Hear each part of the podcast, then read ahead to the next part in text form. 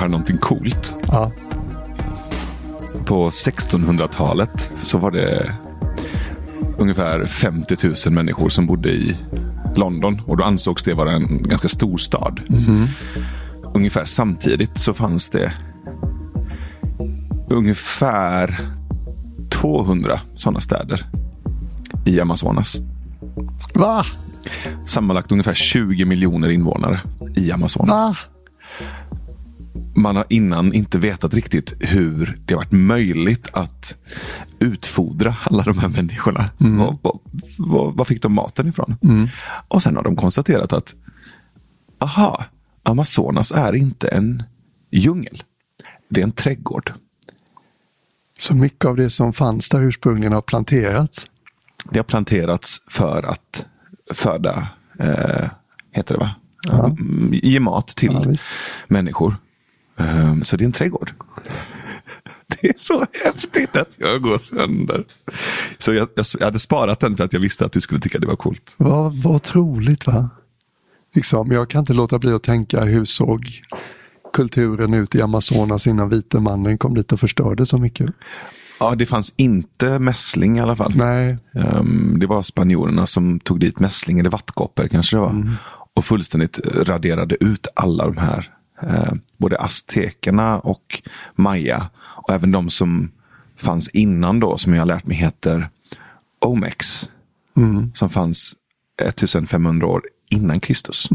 Och, och, och byggde massa så stora geometriska former och hade någon slags eh, kugghjulsmaskiner som de mätte himlen med. Du vet, jag är helt såld. Alltså jag håller på att nörda ner mig totalt nu i ja, men det är all förståelse för. svunna civilisationer.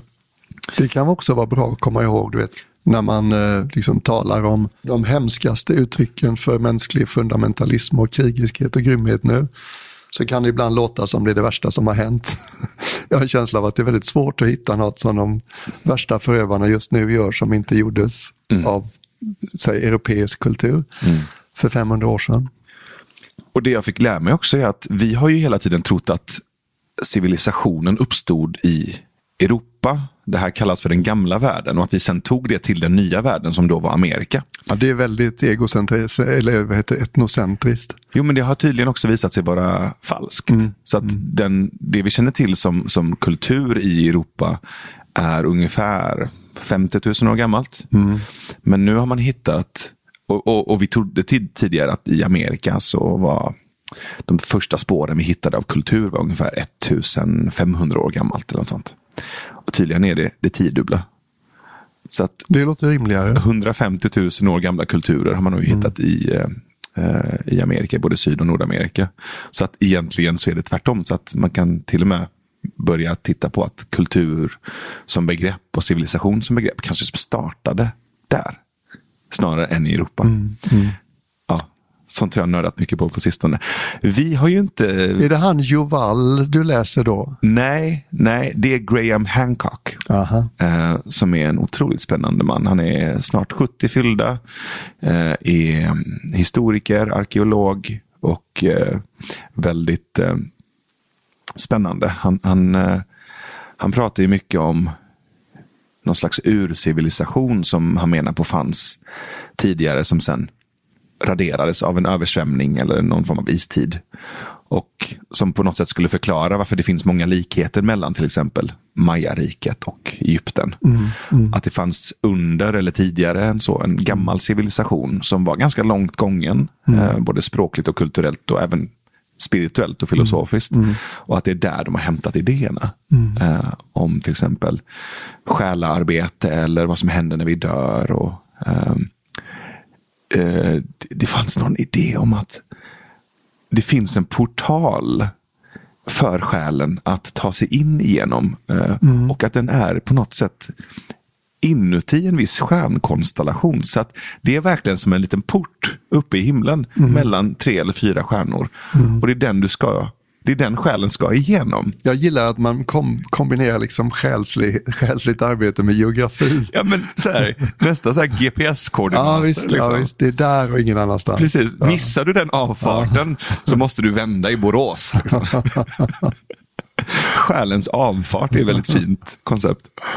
Och då skulle, du, då skulle du tydligen då, eh, då ska själen pricka den. Mm. Och sen så hamnar du i The Milky Way, alltså Vintergatan. Mm. Och så glider själen längs Vintergatan. Och där behöver du göra ett visst själarbete för att komma vidare. Mm. Ah, det är så flummigt men det är så roligt. Det känns länge sedan. Det är inte bara känns. Det är, i, I fysisk eh, tid är det också länge sedan. Det är, jag skulle gissa att det är tre månader sedan vi poddade. Mm. Lite över tre månader sedan. Och det känns som ett sånt här avsnitt skulle kunna få vara lite sådär bara stämma av. Jag kom hit för någon timme sedan och vi har suttit runt köksbordet och pratat en stund men det känns ändå liksom som ett mänskligt sätt att inleda. Vi är inte i eh, vår vanliga poddstudio idag. Eller? Nej, och det känns, det är levande ljus och vi är hemma hos dig och uh, Mysnavid har liksom gått bärsärkagång i lägenheten. De vita lågenergiljusen är närmast utrotade och alltid lyser en gyllengul nyans. Mm. Både levande och elektriskt. Du har liksom lagt dig vinn om att göra hemmet till ditt sen du blir singel. Mm. Till ditt och Sigrids. Mm. Det har ni lyckats med jättebra tycker jag. Ja, men det Jag känns gillar så. verkligen ljuset här inne nu. Ja. Det är Ja. nästan så jag längtar efter hösten så man kan få liksom uppleva det mer full on. Eller hur? Ja, det är ett ganska höstigt hem skulle jag Ja, säga. ja. Mycket så här gult och grönt. Och förvånansvärt icke-hippt. Liksom. Mm. Du har valt inte sådär att snegla efter vad som är poppis i inredningskatalogerna. Utan valt ett liksom din egen själsliga kulör istället. Låta den leda dig till vad du vill ha. Det är inte så ljust och fräscht. Nej, precis. Inga teppanyaki-hällar. Nej, visst. Nej. visst. Det är inte gjort för att imponera, det är gjort för att leva i. Mm. Mm. Ja, men så är det. Så känner jag också. att det. Men jag, Har du sett den här Ljust och fräscht-föreställningen som Nej. Schyffert och Lindström gjorde? Nej. Jag är nog mer Lindström. Mörkt och murrigt. Ah, ja, just det. Han har också mycket, mycket brunt, mycket ek, mycket så här oxläder och eh, gamla skinnfåtöljer och gillar det här liksom insuttna. Ja, ja, han är ju född, född farbror. Född liksom. gubbe. Exakt, jag är nog också jag är nog född tant tror jag. Så det ligger någonting i det. Och sen sitter jag och tittar på din nya tatuering hela tiden. Ja, Mm. just det. När jag kom genom dörren hemma hos Navid idag så jag visste om det för jag tror jag såg det på Instagram eller något. Men ändå när jag mötte dig Mm. så hade du öppet skjortbröst liksom på vanligt vis, två knappar. Mm. Och det första man möter på detta bröst är en liten eh, treordsmening med ett frågetecken. Mm. Is it true? Det känner du igen va? Oh ja, oh ja.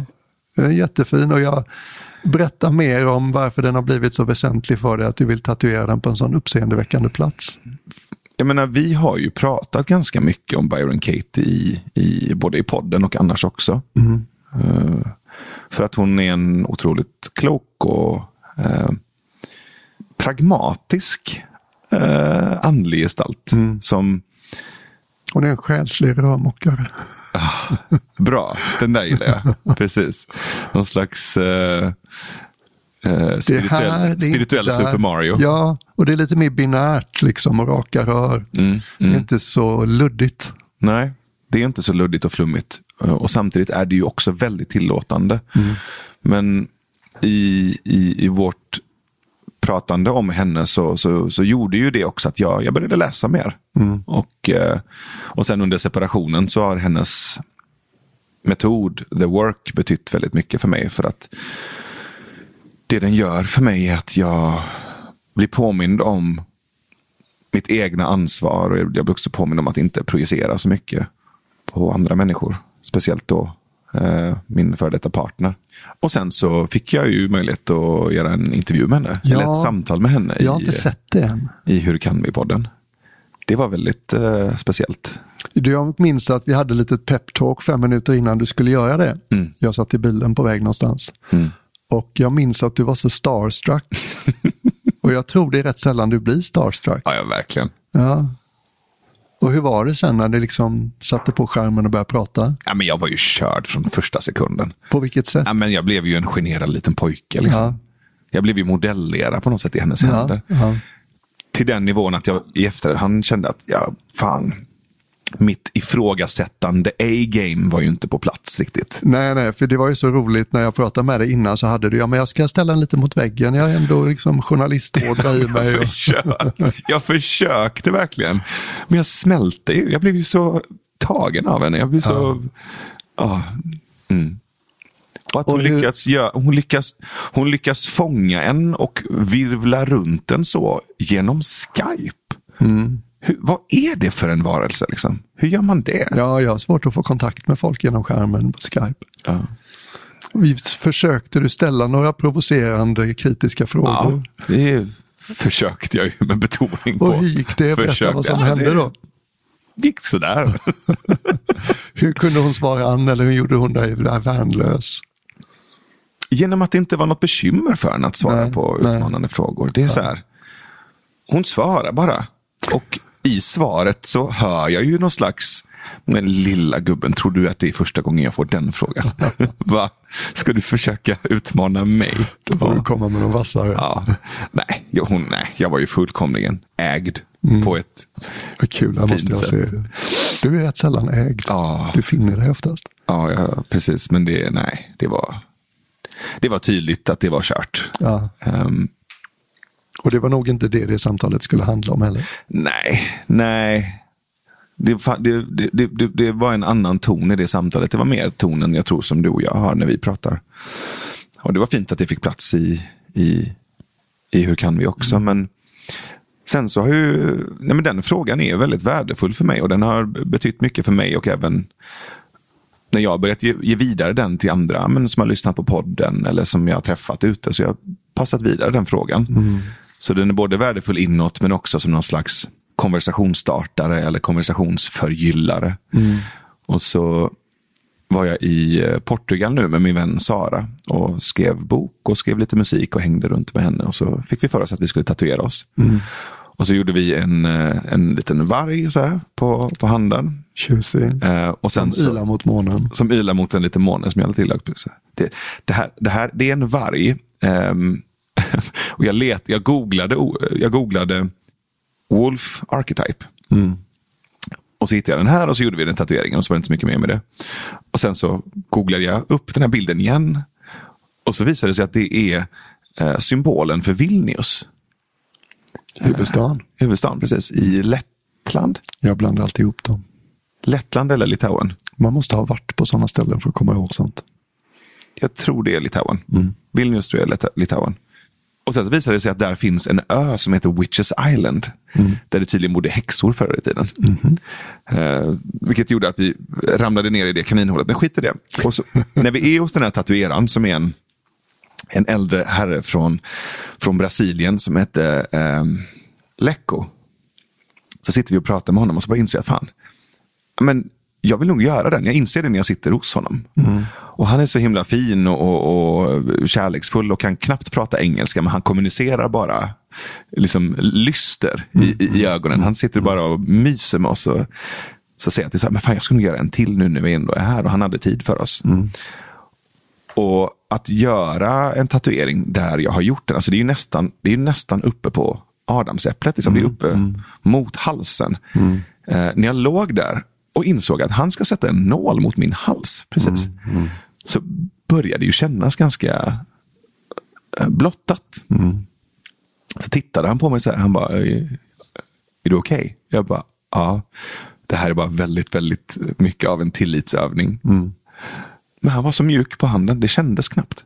Eh, där och då, eh, rent fysiskt. Men känslomässigt var det ganska jobbigt. Eh, att ligga där med blottad strupe. Blottad strupe, precis. Ja. Så nu sitter den där för alltid. Nej, så vi, men vi har, ju, vi har ju textat och vi har ju hört, så det har ju hänt rätt mycket i våra respektive liv de här tre, tre månaderna också. Du har ju varit ute på turné och du har ju aldrig gjort den här typen av turné. eh, Jag har aldrig innan. gjort någon turné av något slag överhuvudtaget innan. Och, och jag har ju på något sätt, förutom vår kontakt, så har jag ju fått väldigt mycket Björn genom andra den här perioden. Okej, det är jag mer intresserad av än mina synpunkter på min turné. Berätta om det. Ja, men folk eh, som har varit på dina föreläsningar, kompisar som har varit och lyssnat och genom sociala medier har ju följt den här liksom Ja, men det, det, det, är ju, det är ju någon slags som att du har liksom glidit runt i en, i en stad och, och varit någon slags enmannakarneval. Och så ser man spåren efter det. Man ser liksom konfetti i hörnen och små ballonger som har fastnat i träden. Och det, det ligger en liten kille med symboler i en buske och garvar. Och så, mm. Jag har sett spåren efter dig. Mm. På något sätt. Mm. Uh, och fått ta del av det jag har haft så självklart. Både i mitt liv och i, i vår podd tillsammans. Har jag fått se andra ta mm. del av. Mm. Och, och, Jag tror det stolt är det jag söker. Jag har varit så här, stolt bror på avstånd. Liksom. Ja, fint. Mm. Och hur har det varit för dig? Ja du, det är som alltid med sådana här stora grejer, det är nästan en omöjlig uppgift att sammanfatta.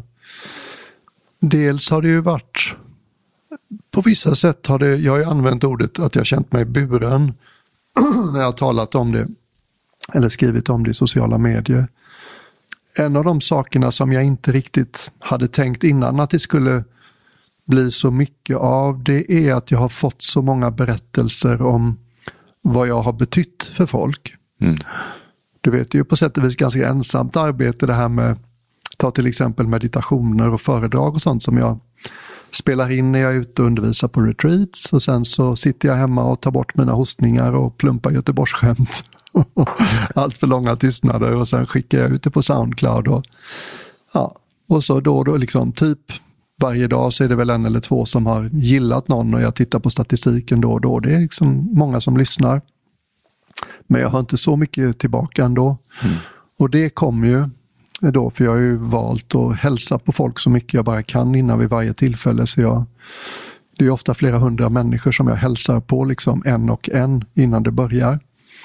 Och många vill ju berätta för mig någonting om ja, vad det har betytt, det som finns där ute. Och det är inte bara meditationerna, det är liksom en grupp lite grann och sen är det poddarna, de som blev riktigt stora, det var ju framgångspodden avsnitten. Och så är det kanske framför allt du och jag och våran podd. Och det är, det är en viss konst att bara ta emot. Mm. Jag inser liksom att det är inte min plats att säga så mycket. Så kan jag bara ta emot? Kan jag undvika självförminskande, falsk ödmjukhet? Eh, du vet, bara ta emot folk. Folk har verkligen ett behov. De bara kommer rakt fram till mig och säger det här behöver jag säga. Du behöver inte svara, du behöver inte säga någonting. Mm. En kille på Kina-teatern, liksom ung, stilig man i 22-23 års åldern, kommer fram, ger mig en sån här jättepack med Läkerol. Och så först säger han, vet du vad, du har räddat mitt liv. Jag tänker inte säga mer om det, jag vill bara att du ska veta det.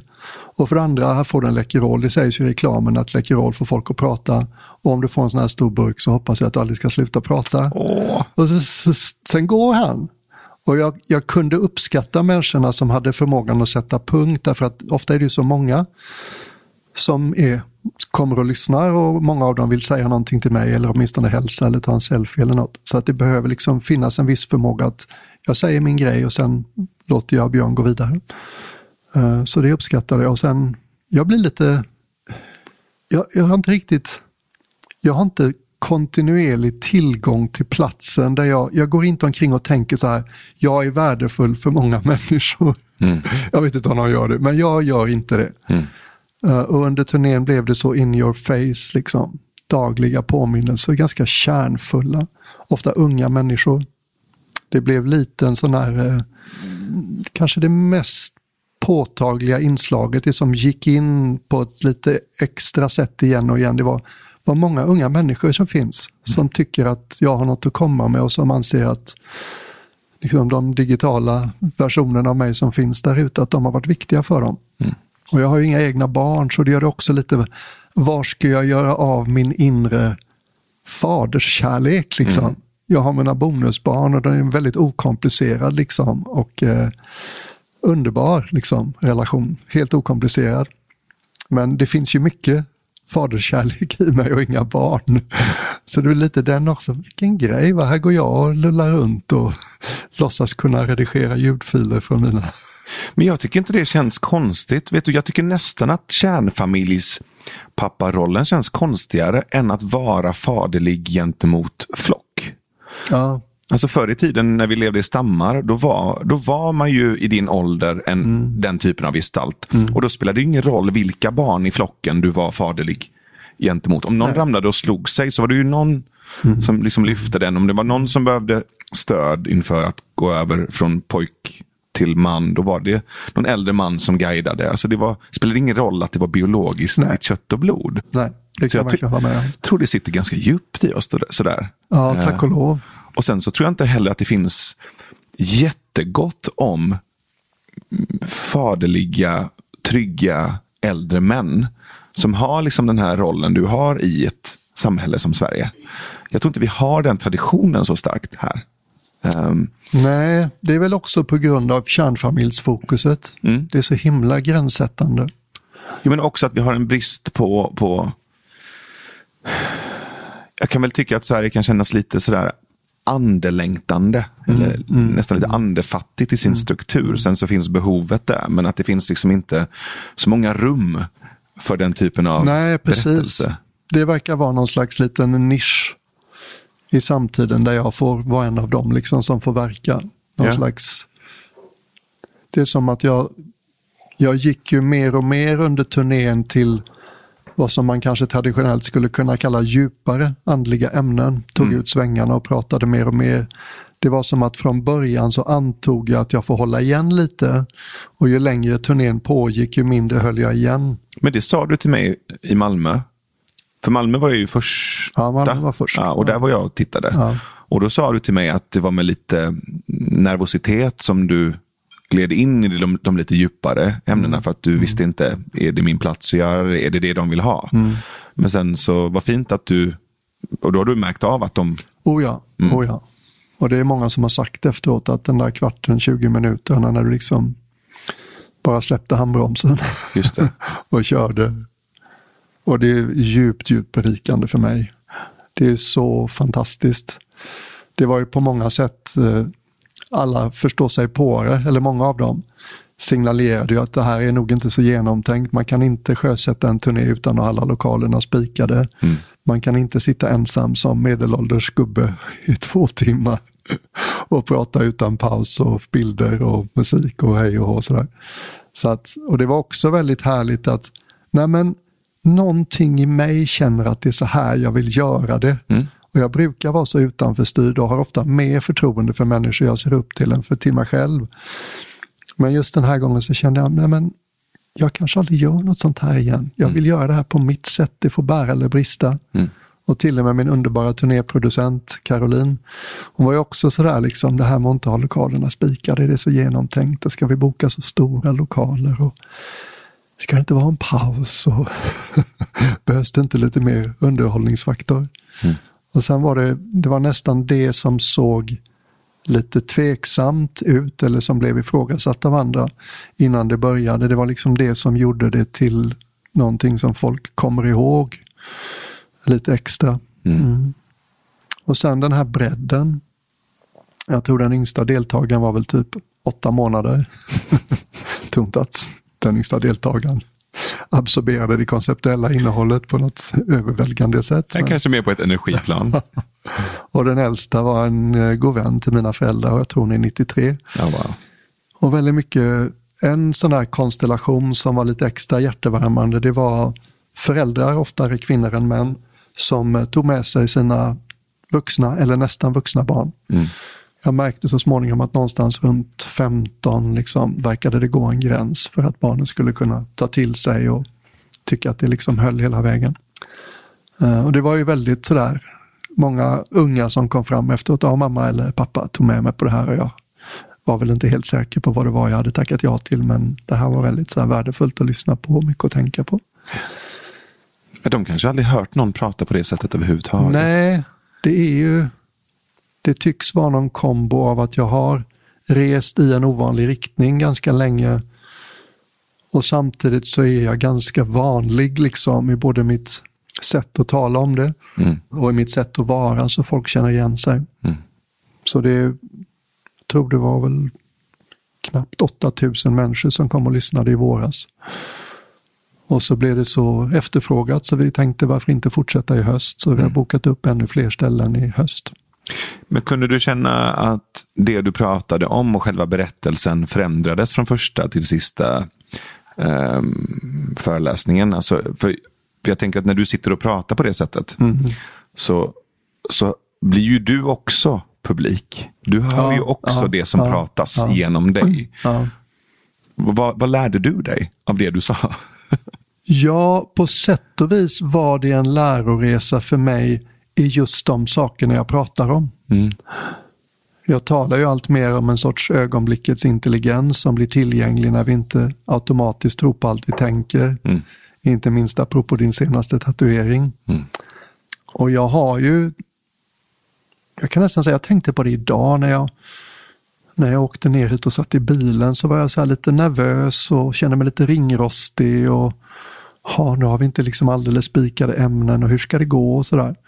Och så märkte jag nästan som att det finns ett program i mig som har viskat till mig hela livet att du är inte tillräckligt intelligent. Mm.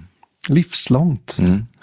Och jag tror min liksom verbala förmåga har i viss mån utvecklats som en kompensation. Mm. Försöka låta smartare än jag tycker att jag är. Du vet, jag lärde mig tidigt ett lite större ordförråd än många av mina jämnåriga och det gjorde ju skolan lättare och sådär, men det kändes ofta lite fake. Och turnén har på sätt och vis nästan varit en slags lektion i mig. Det som du talar om med, vad ska vi säga, oförminskad övertygelse. Det är just det du själv håller på att lära dig genom mm. den här turnén. Och även om det inte är nytt territorium så blir man aldrig självlärd. Um, så det var väldigt härligt till exempel att jag hälsar innan det gör att jag slipper gå omkring och vara nervös och tänka på vad jag ska säga. Att jag hälsat på alla innan gör att jag sätter mig inte framför en grupp främlingar utan många, ofta de flesta har jag hälsat på innan. Mm. Och många av dem har berättat lite vad de har lyssnat på, vad de tycker om. Eh, så jag är mycket tryggare. Jag sätter mig i ett vi istället för i ett jag och dem. Mm. Och då är det lättare att vila i tillit kring ögonblickets intelligens. Det är lättare att lita på att vad som behöver sägas kommer att sägas. Eh, jag får någon slags bred blick, liksom, ett mer så här, liksom, fågelperspektiv nästan. Mm -hmm. så nästan, du vet, som när man dansar. Det är som att har jag kanske liksom passionerat ägnat mig åt något ämne som jag verkligen känner att det här ligger nära kroppspulsådern. Och så är det någonting som bara viskar, nu är det dags att lätta upp det liksom. Och så glider det ganska naturligt ofta över i någon mer lättsam eller humoristisk betraktelse där jag en av tusen gånger liksom mm. missuppfattar något, begår ett misstag eller får något om bakfoten. Så det var väldigt skönt och det var nästan, du vet, som om man var en, var en ganska kompetent kanotist på en ganska rörlig som ström eller flod. Och där man hela tiden är på hugget liksom och kompenserar för vad som händer och känner att wow, det är ett ganska fint samarbete mellan mig och det jag har omkring mig. Mm. Så det kändes ju inte som arbete. Det var inte en enda kväll så att åh, jag orkat ikväll. Jag skulle egentligen bara sitta och hänga framför Netflix, du vet, något sånt aldrig. Utan, eh, och jag är inte sån, jag vet att du har ganska mycket sådär entusiasm, mycket så åh vad kul, nu ska vi och så. Jag kan bli lite avundsjuk på det, det är någonting i mig som är lite mer melankoliskt och avvaktande. Men det var härligt att se att det var som inget motstånd. Mm. Och det var också kul att se, det blir ju så, det blir ju nästan lite komiskt periodvis. Du vet Kinateatern, det är 1200 pers som kommer fullsatt och de har ganska små utrymmen inuti foajén utanför själva salongen. Så att det var ju köer ända ut på Norrmalmstorg, du vet. Folk var så godmodiga. Mm. Det var bara så här, och liksom jag såg ju hur min tanke så här, men Björn, det här är inte klokt. Här står 1200 personer och köar för att lyssna på lilla dig. Liksom. Och med en gång bara släpp det, släpp det, släpp det inte ta ombord en enda projektion. Det blir väldigt mycket så här superpositiva projektioner som händer i ett sånt tillfälle. Bara stanna i ditt eget, stanna i ditt eget.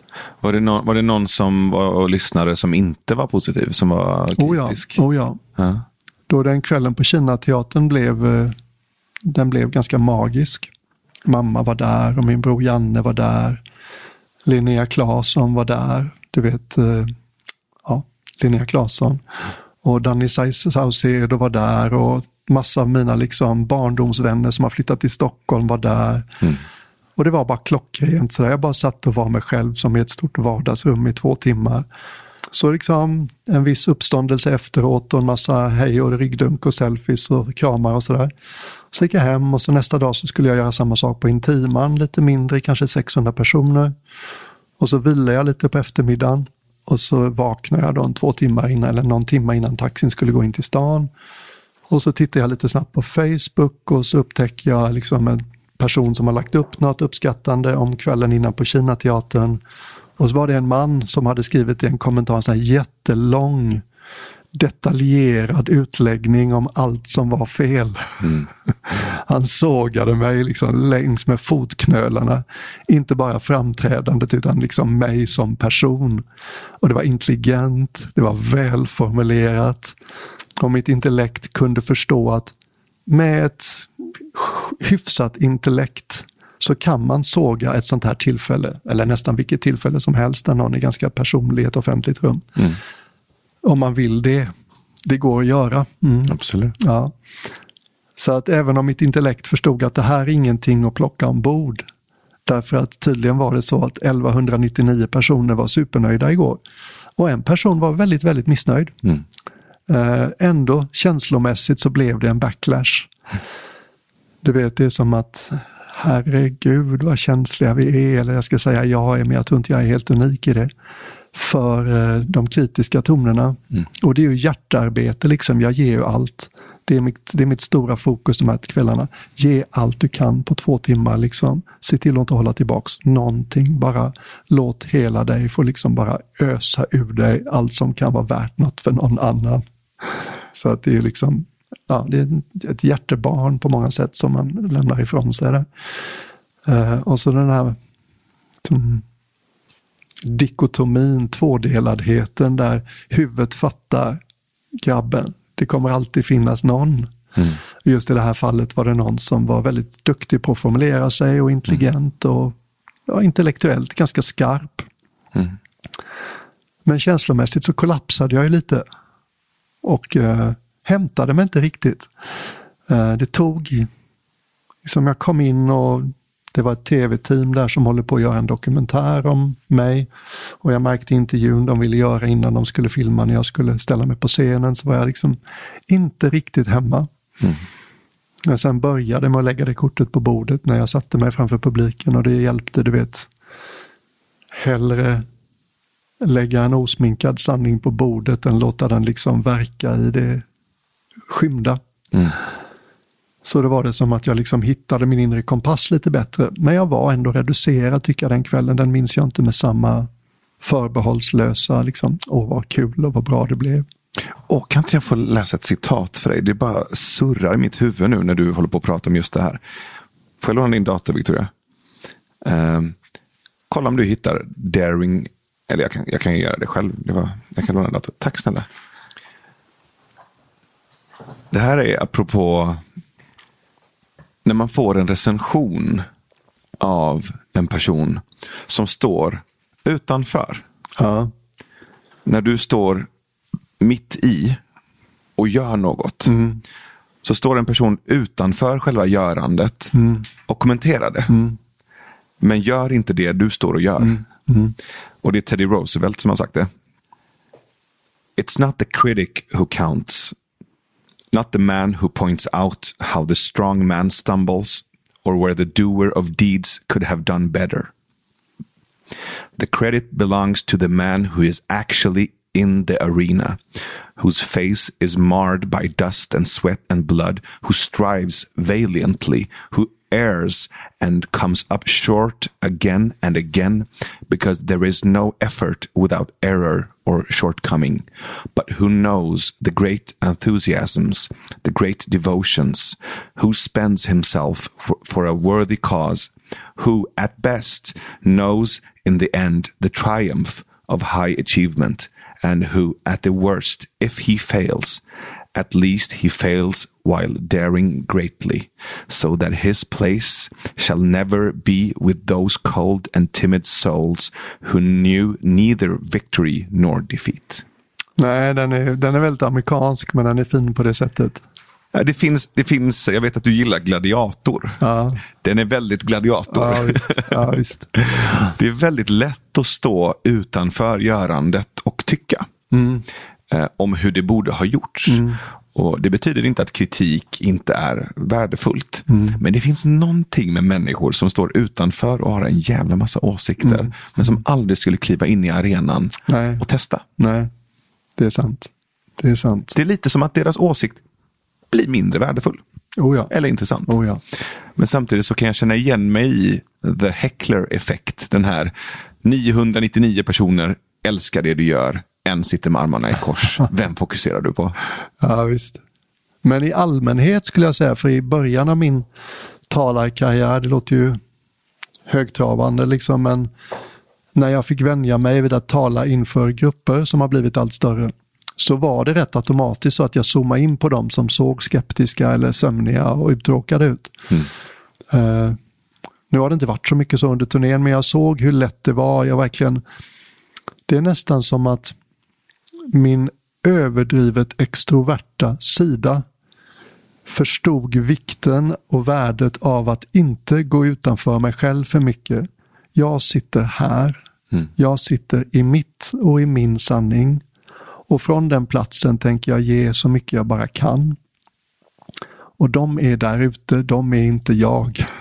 Jag tänker inte låta liksom eventuella projektioner eh, kring vad någon möjligtvis kan tycka som sitter där ute påverka mig för mycket.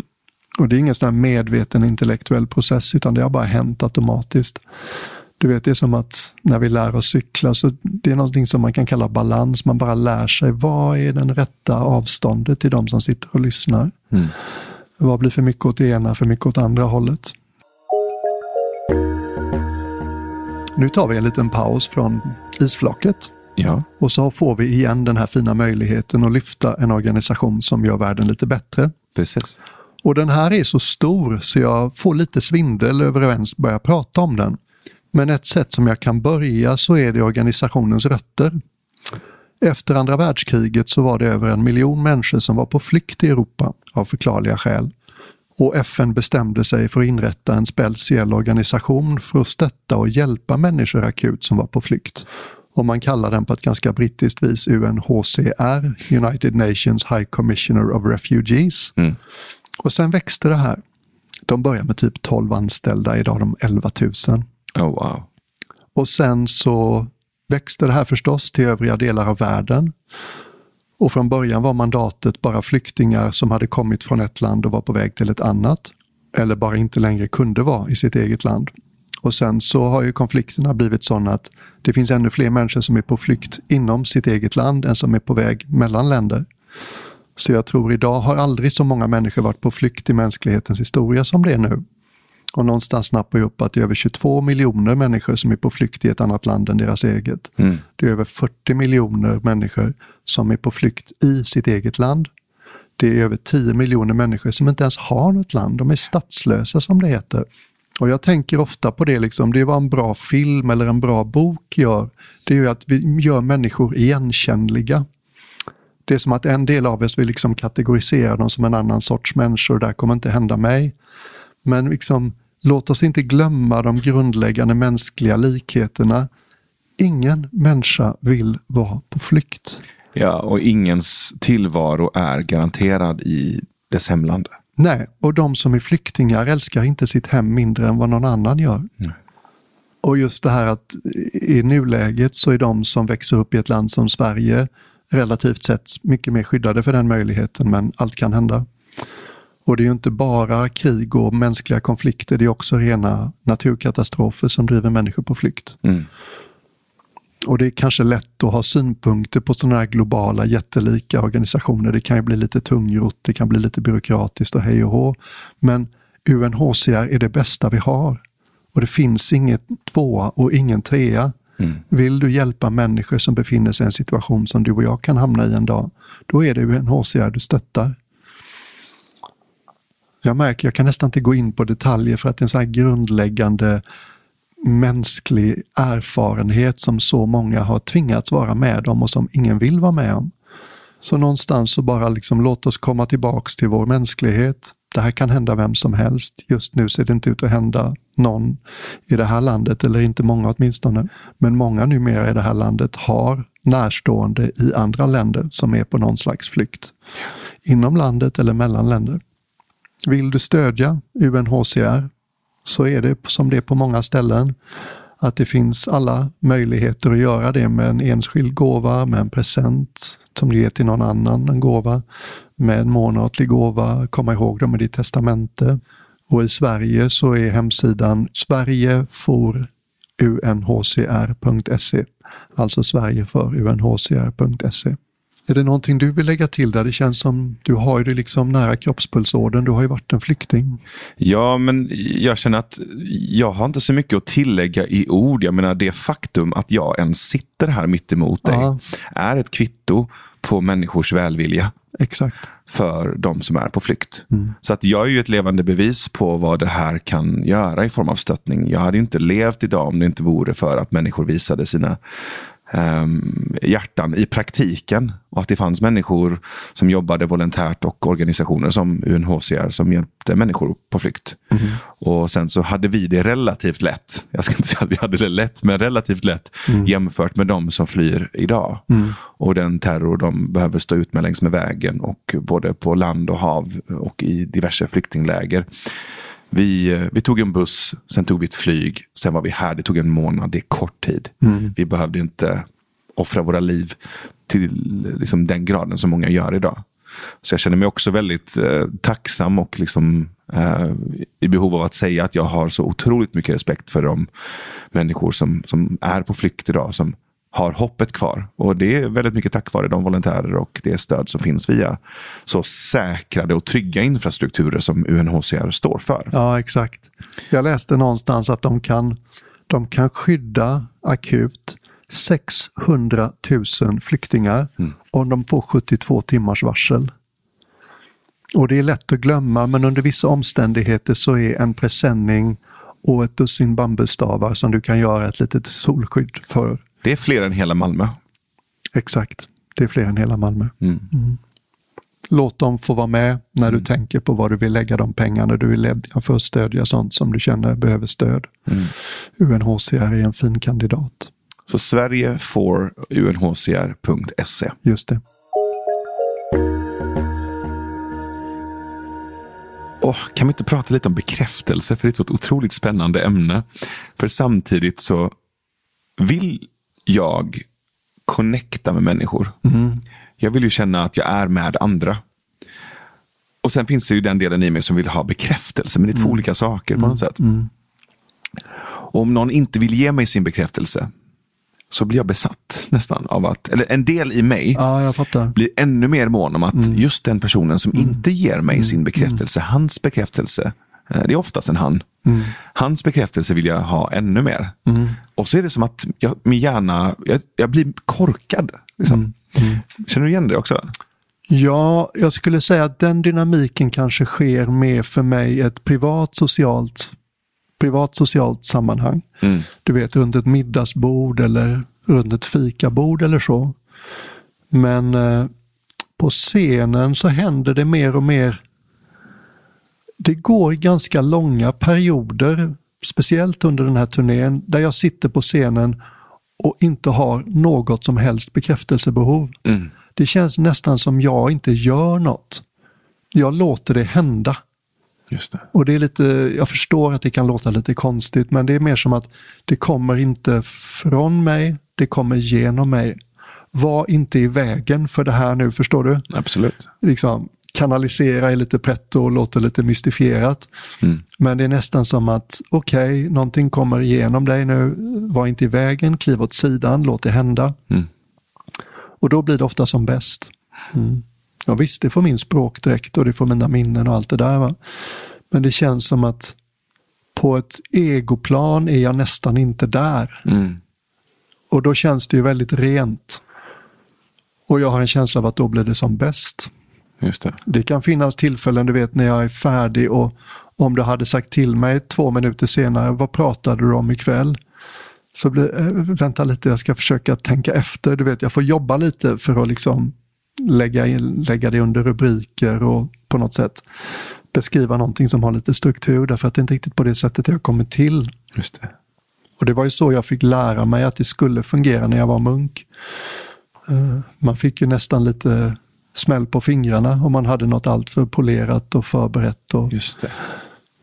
och det hände väl kanske några gånger. Jag minns ett tillfälle när jag var ganska ny i liksom den undervisande rollen som munk och ledde någon helgretreat och så sa jag någonting som jag hade hört någonstans och var väl inte alldeles tydlig med att det inte var mitt, förstår du, så att de får gärna tro att det var jag som kom på det.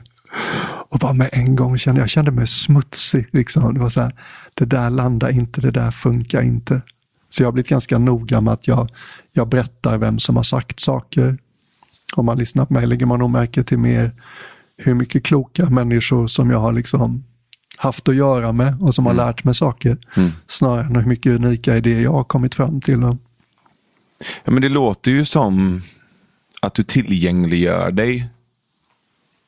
Ja, men, är mer en, en, en, en DJ som liksom remixar ihop ja, olika gamla beats och frekvenser och liksom sätter ihop till en danslåt. Ehm, och jag börjar fatta mer och mer. Hade du sagt det här till mig för fem år sedan så hade jag tyckt att det var väldigt flummigt. Men sen har jag ju också hängt med dig mycket de senaste fem åren. Så att jag har börjat mer och mer förstå det jag tidigare tyckte var flummigt på ett djupare plan. Jag har börjat förstå mer kring just det här som du har sagt till mig några gånger nu med. Vårt första avsnitt handlade ju om intuition. Eh, vilket för mig var ett ganska flummigt begrepp då när vi gjorde det. Men nu betyder det ordet något helt annat för mig. Eh, och även det här med att kliva upp på scen eller egentligen i vilket rum som helst och försöka sänka nivån av förväntningar och så här ska det fyllas. Eller så här ska det vara. Det har ju du påmint mig om på väldigt många olika plan. Så jag, jag fattar och tycker att det är häftigt att kunna vara en slags tillgänglighet. En slags tillgänglighet.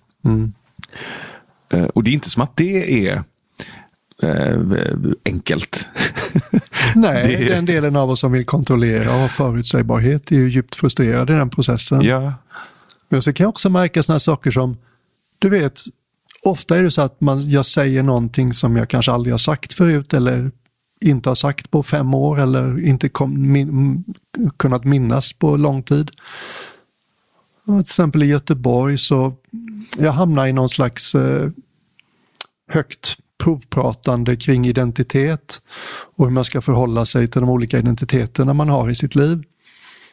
Så här lite nästan, du vet, en så här självreflekterande, ja, var kom den ifrån? Den hade jag inte räknat med och den hänger den verkligen ihop med det jag pratar om för övrigt och sådär. Och så efteråt så kom det fram en 15-årig man som, som hade blivit medbjuden av sin gudmor som är någon jag känner och så sa han, vet du vad den där biten om identitet, alltså jag kände igen mig så himla väl, jag var så nöjd med att du formulerade det åt mig, nu fattar jag grejen. Sådär. Aha. Och liksom, i min värld så tänker jag på det som någon slags det finns kollektiva nivåer av medvetandet och är, är jag riktigt närvarande och uppkopplad så kommer jag ibland att säga saker utan att kanske veta varför den dök upp här och nu. Och då kan det ha att göra med att någon i publiken eh, behövde bli påmind om just det idag. Mm. Så det är ju läckert, liksom bara, oh, vad kul, var det därför jag sa den? Du brukar säga till mig att göra plats för mirakel. Eh, Och det hänger också ihop med det här på något sätt. Jag hade några dagar i Stockholm förra veckan där det var väldigt mycket eh, björn över mig. Eller det var väldigt mycket eh, gör plats och väldigt lite fyll plats. Och det är inte så du brukar jobba när du åker till Stockholm. Nej, men jag har ju ofta också någon slags konsult-FOMO. Eller för- så här, frilans-fear av att om jag nu är i Stockholm så borde jag passa på att ta möten. Jag borde passa på att jobba. Jag borde på, passa på att träffa mm, som min agentur eller min manager. Jag borde passa på att träffa de här kompisarna. Och så blir det lätt att mitt schema blir väldigt upphackat. Och så gjorde jag inte det. Sen bara hade två, tre dagar ofyllda. Inte att jag tänkte på att nu ska jag minsann inte fylla. Utan det bara var så att jag råkade vara på en plats där den melodin klingade mycket mer harmoniskt med mitt inre. Och Det var ju helt fantastiskt. Och jag var med om så sjukt coola saker som jag inte hade varit annars, såklart. Och, och, och hamnade och, och, och kände också väldigt mycket tillit till att men, det blir som det ska. Eh, jag, jag hade inte, jag, hade, jag också ganska vimsig på ett sätt som också är ganska björnigt. Så här, glömmer sladdar och grejer. Och så här. Men det ingår på något sätt i ett icke-kontrollerande tycker jag. Det är en av effekterna av att inte kontrollera. Så att jag märker så här på planet att jag inte har med mig kläder. Jag har bara med mig strumpor och, Och du som kallingar. är så himla noga normalt sett med att packa din väska Ja. ganska sådär. Ja. Gärna kvällen innan, gärna ställa fram den, gärna liksom vika en liten hög. eh, en liten Skalman-hög med kläder innan. Ja. Det är lite sådär släppa årtullen, heter det det? Rodret du vet på en båt. Mm. Eh, Det är kanske inte så bra liknelse för båtar behöver någon som håller i rodret, men det är som att det kan vara upplivande och bli påmind om hur mycket som händer utan att jag försöker få något att hända. Mm. Det var ju den dagen, du och jag käkade ju frukost en dag i Stockholm. Eller det är så roligt, vi ska mötas för hotellfrukost för du råkar vara i Stockholm, jag råkar vara i Stockholm. Och när vi sätter oss i frukostmatsalen på hotellet så upptäcker vi att båda två är på 16-8 dieten liksom och äter bara under en åtta timmars lucka varje dag. Så vi sitter där och dricker kaffe och te istället medan folk äter frukost omkring oss. Och sen när vi var klara så skulle jag och Caroline, min turnéproducent, ha ett möte i en annan hotellobby. Och då träffade jag Gustav, vår gemensamma vän som satt där och jobbade med sina kollegor. Och sen träffade jag Janne Björge, vår gemensamma vän som också satt där i lobbyn och gjorde någonting. Var på Stockholmsbesök. Och sen åt jag lunch med Erik Fernholm och så ville han visa mig sitt kontor och så kom vi dit och då stod Johan Roinanen i receptionen som inte hör hemma på det kontoret och skulle göra något med Erik. Och när de två går iväg så dyker Petter upp från din, som jag lärde känna på din födelsedag. Och sen dyker på samma kontor Theo och Emil, Emily. Emily upp som jag lärde känna här hos dig vid middagsbordet. Och sen sätter jag mig med Petter och fikar och då dyker någon upp som bara lägger händerna för mina ögon bakifrån och med lite förställd röst säger gissa vem det är. Och jag börjar röra på ett par väldigt, väldigt håriga och starka underarmar. och så, sen började jag pilla lite i ansiktet och insåg att det här är Sveriges längsta manliga ögonlockar. Ögonfransar. Ögonfransar. Ja, det måste vara Ashkan. Och så satt Ashkan och Petter och jag och pratade och dyker Tommy Gärd upp. Du vet som vi gjorde en eh, liten puffer för hans eh, videoproduktionsbolag. Just det. Och det var så roligt att se. Tänk, jag gör ingenting liksom. Jag bara följer med Erik till kontoret och så träffar jag alla de här människorna. Jag bara går för att träffa Caroline och så träffar jag de andra människorna. Ja, men det är någon slags kosmiskt flipperspel. Ja, liksom. exakt. Du studsar Exakt. runt och Ja, får visst. en massa poäng. Ja, visst. Och det, hade, det, hade, det var så mycket roligare om jag hade haft liksom inbokat. Först ska du träffa den, sen ska du träffa den, sen ska du träffa den. Då kan det bli Mm. lite åh, tjatigt liksom. Kommer jag gilla det? Men när det händer av sig själv så är det så här, ja, det här gillar jag. Det här är en dans med livet. Det här är inte sitta i kontrollrummet liksom. Jag tänkte mycket på dig under de dagarna. För jag märkte också under de dagarna att det var ganska många främlingar som kom fram och pratade med mig. Det är som att man har en annan blick. Det är som att man är mer tillgänglig för liksom, hemlösa och fyllon och, och f- folk som är mer spontana och på stan eh, eh, och vill komma fram och snacka. Det, du vet, det finns ju så här kroppsspråkspsykologi. Om du står med fötterna liksom åt ett annat håll så är du på väg dit. Men det är som att folk märker på din kropp att du vill vara här. Ja, det har blivit ännu mer handfast än så. Nu får man ju leta efter någon, du vet när man ska fråga efter vägen. Vem har inte hörlurar i öronen? Ja, exakt. det börjar bli svårt att hitta någon. Eller sitta på tunnelbanan eller på bussen och så sitter folk inte med sina telefoner. Ja, det är de du pratar med. Ja, och då är det oftast antingen eh, någon som kanske inte har alla underlater hemma i buren eller så är det någon, någon, någon hemlös som inte har telefon. eller du vet. Och då, då är det dig de pratar med. För att du är den enda som inte sitter med en skärm framför ansiktet. Ja, jag lägger märke till det själv. När man är på stan, så där, är det någon som faktiskt verkar vara fullt tillgänglig så är det nästan som man kan liksom nicka med ett litet leende ibland. Vad kul, en till som faktiskt är här. Ja, det, var, det, var, det var jättefint. Det var, det var en tjej som kom fram till mig och Johan också. Vi satt på en bänk och pratade. Och Vi hade precis haft en sån där promenad som du pratar om, när man träffar en massa människor. Och Det tog oss två timmar att gå från Medborgarplatsen till Mariaplan. Mariatorget. Um, och så sitter vi på en bänk och äter glass och så säger jag till Johan, jag bara, alltså det, den här promenaden var ju så sjukt synkronisk och, och märklig. Men det är som att det bara var början. Det kommer hända någonting. Men nu kommer det hända, det kommer hända någonting mer nu Johan. Jag svär. Och så det tog kanske två, tre minuter efter att jag hade sagt det. Så kommer det fram en tjej. Ställer, oss, ställer sig vid oss och bara, hej. Vi bara, hej. Ha, ni vet hur det är. Man sitter på dejt. Och så sitter man och pratar om sin favoritpodd. Och det visar sig att den andra personen också har samma favoritpodd. Så sitter man och pratar om sin favoritpodd och bara frågar sig själv. Men heter den Pingvinpodden? Eller heter den inte Pingvinpodden? Och så sitter man och pratar om pingviner. Och plötsligt märker man att det är någonting i ögonvrån som stör. Någonting liksom skäggigt. Tänker man. Är inte det där en pingvin? och så sitter du här. Det är ju helt sjukt. Och så står vi där och pratar och hon eh, presenterar sig och vi snackar. Och där, där. Efter ett tag så bara. Du, eh, Ja, säger hon. Sitter din dejt kvar nu och väntar på dig eller? Ja. Ska jag gå tillbaka tycker ni? Ja, till exempel. Jag vet inte. Ja, men vad ska ni göra då? och då bjuder Johan med mig på eh, AA. Mm. Johan håller ju i AA-möten mm. i, eh, i Stockholm. Berätta om det, jag är nyfiken på det. Är man välkommen? Liksom? Ja, och, så, och sen så till slut i alla fall så sa vi till henne att men nu får du gå tillbaka till din dejt. Han sitter ju och väntar på dig. Och så gick hon tillbaka och sen har hon mejlat mm. eh, till både mig och Johan och berättat hur det gick med dejten efteråt. Eh, och vi sa till henne att du kan tyvärr inte följa med oss på AA för det är, det är en mansgrupp. Mm. Och då sa jag till Johan, men fan, jag, jag hakar på. För att jag är, jag är väldigt nyfiken uh, på det här sammanhanget.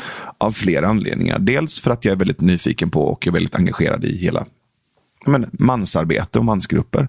Dels är jag nyfiken på den typen av sammanhang där man med samtal kan få människor att connecta med varandra. Mm. Plus att jag själv har en viss missbruksproblematik. Men däremot har jag kanske inte åkt dit på alkohol. Mm. Det finns ju andra saker som jag ibland kan märka eh, tar över mig. Mm. Ett visst beteende. Så jag kan känna igen mig själva Vem kan inte det? personligheten eller beteendet. Mm. Så jag följer med. Och, och, utan att på något sätt liksom lämna ut enskilda individer. För det är ett väldigt eh, eh, ja, men det, det, det, är ett tryggt rum där människor öppnar sig och säger saker som jag absolut inte kommer referera till. Men om jag, om jag säger någonting om, om stämningen så jag menar, det tog ju inte många sekunder innan jag blev omfamnad av främmande män. Ja, och, och, och, sönderkramad och så här, fan, välkommen och du ska känna dig hemma och hej och gött att ha dig här. Och du vet. Hur stor är gruppen? 20-30 pers. Mm. Och det var så otroligt kärleksfullt. Mm. Alltså otroligt kärleksfullt och välkomnande.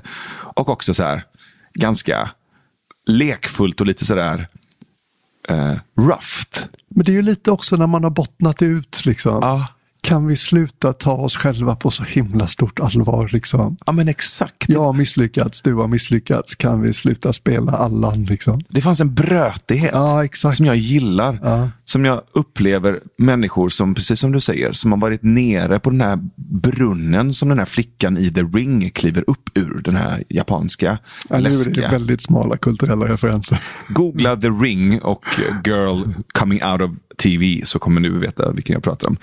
Men, men, ja, men så här, det är en bottenlös brunn av, liksom, av sorg och smärta som, som vissa av oss har varit mer eller mindre nere i och kladdat på botten.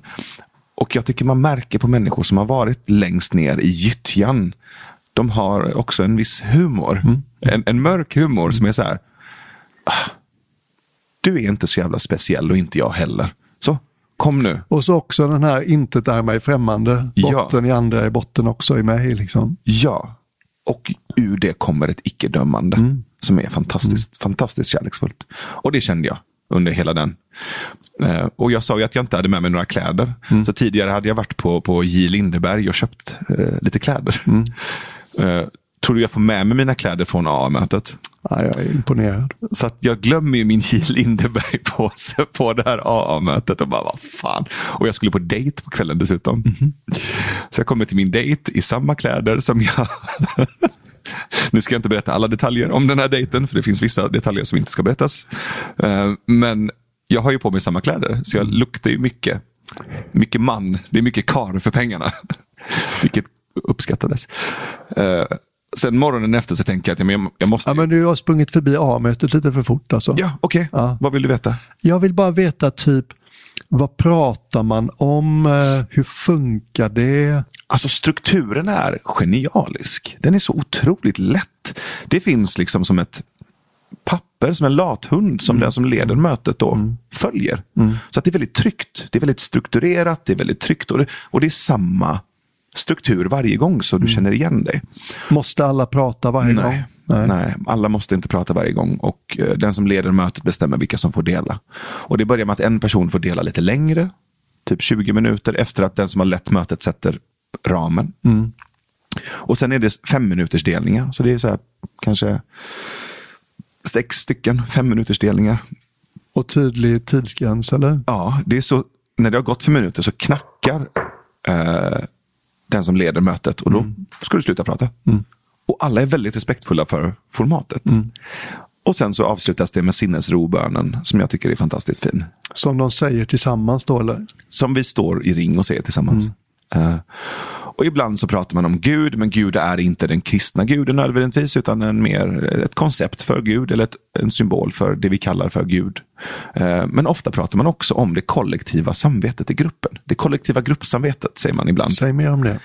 Uh, som ett alternativt uttryck för Gud? Ja, mm. men ett större vi. Mm. Det är intressant att de använder ordet samvete tycker jag. Ja, jag gillar det. Mm. Och jag tyckte också det var så fint att delandet och berättelserna kom från en sårbar och ofta ganska mörk plats. Det var inte så här lösningsfokus. Det var mm. inte positiv mm. psykologi. Mm. Det var inte pepp. Utan det var jag ställer mig här, jag vet inte vad jag ska säga. Och varje dag är en kamp. Mm. Det var ofta den, i den häraden. Liksom. Just det. Uh, vilket jag tycker gör människor väldigt trovärdiga. Jag vill inte ha dina facit, jag vill inte ha ditt blissande, blässande, jag vill inte ha dina som, uh, peppiga lösningar. Utan bara dela, dela dig. Dela av dig. Det, det är ju det som är det häftiga. Kommenterade folk andras delningar? Ja, med, med skratt och med applåd och med nickningar och med mm, just det. Det var väldigt så. Men inte så att man sätter sig när någon är klar och säger att det här behöver du göra för att hitta rätt i livet. Ingen coachning, ingen peppning, mm. inga råd, utan bara så här bekräftelse. Jag ser dig. Tack. Vad fint. Ja, så fint. Ja.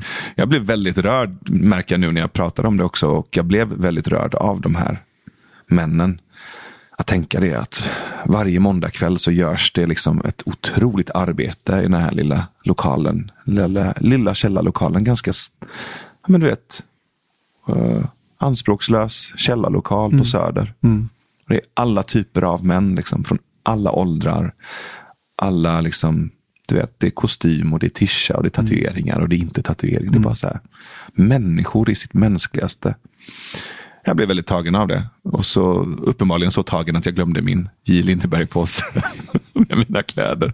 Och kom i mina gamla kläder till den här dejten. Och så vaknade jag dagen efter och så tänkte jag att jag åker in till det här stället och så kollar jag mm. om min eh, påse är kvar. Kommer in. Och då är det en annan verksamhet som har tagit över. Så då sitter det så 40 hemlösa och äter frukost. Wow. Och jag kommer in och så står jag bara där och bara okej, okay, igår kväll så var vi 40 män som pratade om våra beroende personer, personer och, och våra utmaningar i livet. Och nu sitter det människor med både liknande och andra typer av utmaningar. Mm. Uh, sitter tillsammans och lyssnar på musik och äter mat. Liksom. Och jag kommer in och inser att jag måste formulera och yttra meningen. Hej, är det någon som har sett min J. Lindeberg-påse? Sluta säga J. Lindeberg. Det blir ju så komiskt. Ja. Det blir ju så fånigt. Sprätten. Jag kommer in och bara, ja, jag glömde din påse. Och vad stod det på? Ja, det stod J. Lindeberg på. Fan också. Det blir så jävla kontrast. Och han bara, men vi letar. Så letade vi. Han bara, men ja, hittar vi den så ringer vi dig. Så jag bara, ja, eller inte. Det kanske fanns någon där som behövde kläderna mer än du. Men är det inte en fantastisk bild ändå? Att någon går omkring i mina gamla Ray-Bans och mina J. Lindeberg-tishor och en blommig svart skjorta. Alltså, God bless. Alltså på riktigt, fy fan vad fint. Jag blir helt... Ja. Det blir jag ju ännu lyckligare av än att jag skulle få tillbaka påsen. Ja visst. Jag väntar fortfarande på det ögonblicket. Jag ger ju bort väldigt, väldigt mycket kläder till Stadsmissionen. Mm. Har gjort i flera år. Eh, bland annat för jag får så mycket kläder av min bror Hans som jag använder och så småningom kasserar. Mm. Och jag väntar ju liksom på att få se någon bärandes något av det där. Men att komma tillbaka till det här med eh, tolvstegsprogrammet. Mm. Så tänker jag, det kanske är uppenbart för alla som lyssnar, men tänk vad levandegörande det är för samtal när folk känner sig trygga i att de inte kommer bli dömda. Yeah. Och när den vanliga reaktionen är yes, känner igen mig, been there, done that, yeah. inte ett nytt under solen. Det pratas ju redan mycket om det, men jag blir påminn om det igen när jag lyssnar på dig. Men också när du lyssnar, du behöver inte säga något. Du behöver inte komma med råd. Mm. Jag har ju den märker jag som jag behöver vara uppmärksam på mm. när jag lyssnar på människor. Jag vill gärna vara behjälplig. Mm. Jag vill gärna hjälpa till och fixa. Så jag måste backa den lite mm. och bara lyssna. Mm. Eller som min, eh, en av mina förebilder inom lyssnande, Mary Alice, som är en otroligt cool schamansk kvinna som jobbar med storytelling. Mm. Hon brukar prata om att be a sea of listening. Mm. Var ett hav av lyssnande. Och bara flyt ut. Mm. Liksom, omringa dig själv och den du lyssnar på med ett hav av lyssnande. Mm. Uh, jag kände det idag när vi skulle podda. Var jag sugen på, nej jag är egentligen bara sugen på att lyssna. Mm. Du, eh, nu innan vi börjar runda av det här avsnittet, mm. vilket det börjar bli dags för, mm. så är det ju så att nu kommer jag outa någonting. Okej. Okay. Vi ska skriva en bok. Eller vi håller på att skriva en bok. Vi och vi, det är mest du som ägnar dig åt det. Men... ja, den kommer bli skriven av oss båda. Eh, men jag, jag har lite mer lid på den här boken och jag tycker det är väldigt kul. Och mm. känner mig liksom förärad med det ansvaret och det förtroendet. Och exakt vad det blir för typ av bok, det håller vi fortfarande på att prata om. Men det är en bok som vi kommer skriva tillsammans. Uh, jag hör vad du säger. Om ni märker att Björn blir, blir lite annorlunda i tonen nu så, så kan vi fråga Björn vad det, vad det är som händer i honom just nu. Du, eh, det är många bollar i luften och jonglerande kapaciteten blir inte större. Nej, jag vet. Men jag, du kan luta dig mot mig i bokskrivandet. Men också du som lyssnar. Eh, vi tycker det är häftigt Eh, Eh, det här poddandet och hur mycket vi har fått från dig som lyssnar. Eh, både i form av ämnen och frågor, men också när du berättar för oss när den här podden blir värdefull för dig. Hur den hjälper dig. Jag menar allt ifrån människor som har varit nere på botten, haft ganska mörka tankar, som har fått, fått, fått stöd. Eller bara att bli att känna igen sig, att känna jag är inte ensam med de här mm. mörkren.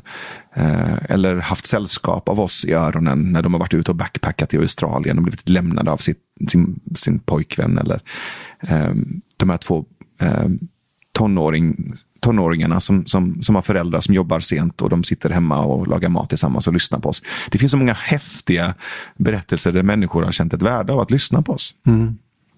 Och då tänker jag att du och ni som lyssnar jättegärna får hjälpa oss att förstå vad det är för bok vi ska skriva. Alltså mm. hjälp oss med eh, vilka frågor går du runt och, och funderar på? Vad är det för ämnen och områden i livet som blir tunga?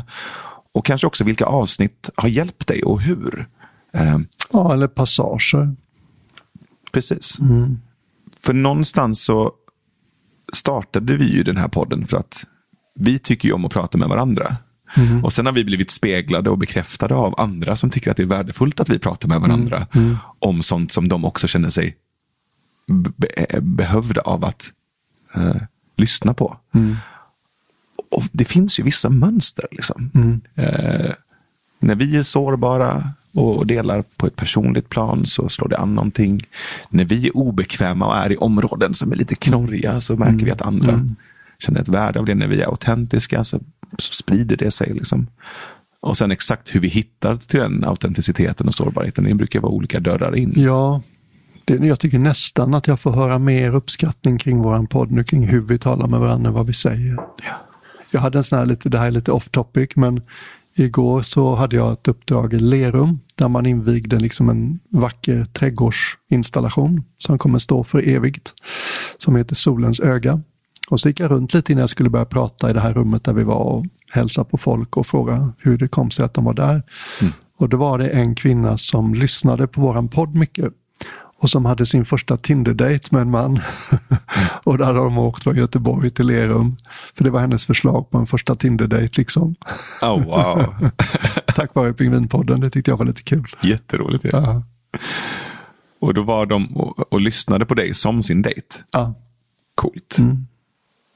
Det är en väldigt bra första, första dejt. Mm. Mm. De satt liksom längst fram, jag hade råkoll på dem. Så mm. Men det är det jag menar också, den typen av berättelser, men den typen av anekdoter där, där någonting du eller jag eller vi har sagt som har slagit an någonting.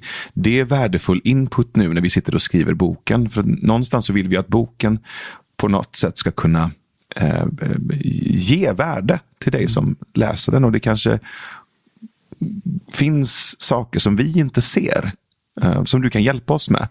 Så eh, min fråga och min inbjudan egentligen till dig som lyssnar är vad för typ av bok skulle vara värdefull för dig att läsa av oss? Vilken typ av berättelser och ämnen skulle vara värdefullt att vi lyfter upp?